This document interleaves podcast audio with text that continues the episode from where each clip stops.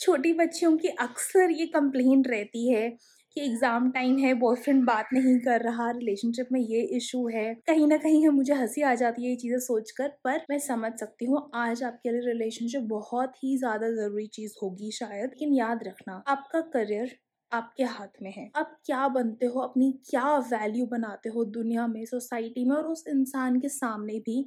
ये आप पे डिपेंड करता है। तो कभी भी रिलेशनशिप में लड़ाई हो जाए, जब आपके एग्ज़ाम्स चल रहे हैं ना तो या तो आप ये सोच लो, वो इंसान कहीं नहीं जाने वाला, कोई फ़र्क नहीं पड़ता। एग्ज़ाम्स के बाद हम आराम से डील करेंगे, अभी तो मुझे पढ़ाई करनी है। और या फिर आप ये सोच लो कि जो इंसान आज मुझसे ऐसे टाइम पे लड़ाई कर रहा है मैं उसके लिए अपना समय क्यों बर्बाद करूँ? क्यों ना मैं खुद पे काम करूँ? क्यों ना माँ बाप जिन्होंने मुझे इतना पढ़ाया है, मेरे पे इतनी मेहनत की है, उनको रिटर्न में कुछ देने के लिए मैं बस लायक ही बन जाऊँ। तो इसलिए आपको हमेशा ध्यान रखना है। प्रायोरिटी होनी चाहिए एग्ज़ाम्स पढ़ाई करियर रिश्ता अगर सच्चा है तो अपने आप चीज़ें ठीक हो जाएँगी।